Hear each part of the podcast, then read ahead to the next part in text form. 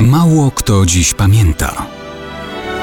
Datownik historyczny prezentuje Maciej Korkuć.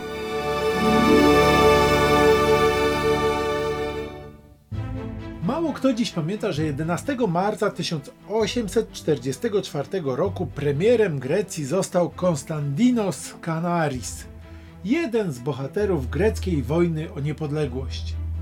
Ta wojna zaczęła się od powstania przeciw Imperium Osmańskiemu w 1821 roku.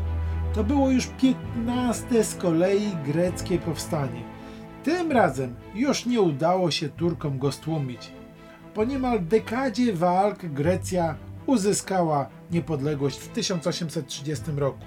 W tej wojnie Kanaris wsławił się pięknym zwycięstwem nad flotą tureckiego admirała Kara Alego koło wyspy Chios w czerwcu 1822 roku.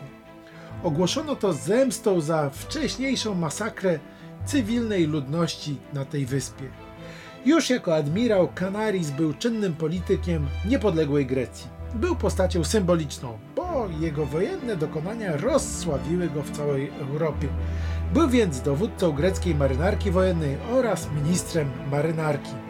W końcu został premierem owego 11 marca 1844. Długo porządził? No niedługo, bo zaledwie równiutki miesiąc. Po raz kolejny premierem został w październiku 1849. Długo porządził? No niedługo, bo zaledwie dwa miesiące. Po raz trzeci premierem został w maju 1854. Długo porządził? No niedługo, bo znowu zaledwie dwa miesiące. Po raz czwarty premierem został w marcu 1864. Długo porządził? No, jak się Państwo domyślacie, niedługo, bo ledwo miesiąc z okładem. Po raz piąty premierem został w sierpniu 1864. Tym razem długo porządził? No, tym razem poszalał. Był premierem niemal pół roku.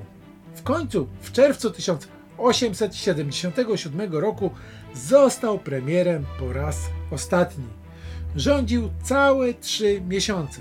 No, może na koniec porządziłby dłużej, ale Kostucha się już zniecierpliwiła i zabrała go na tamten świat wprost z fotela szefa rządu.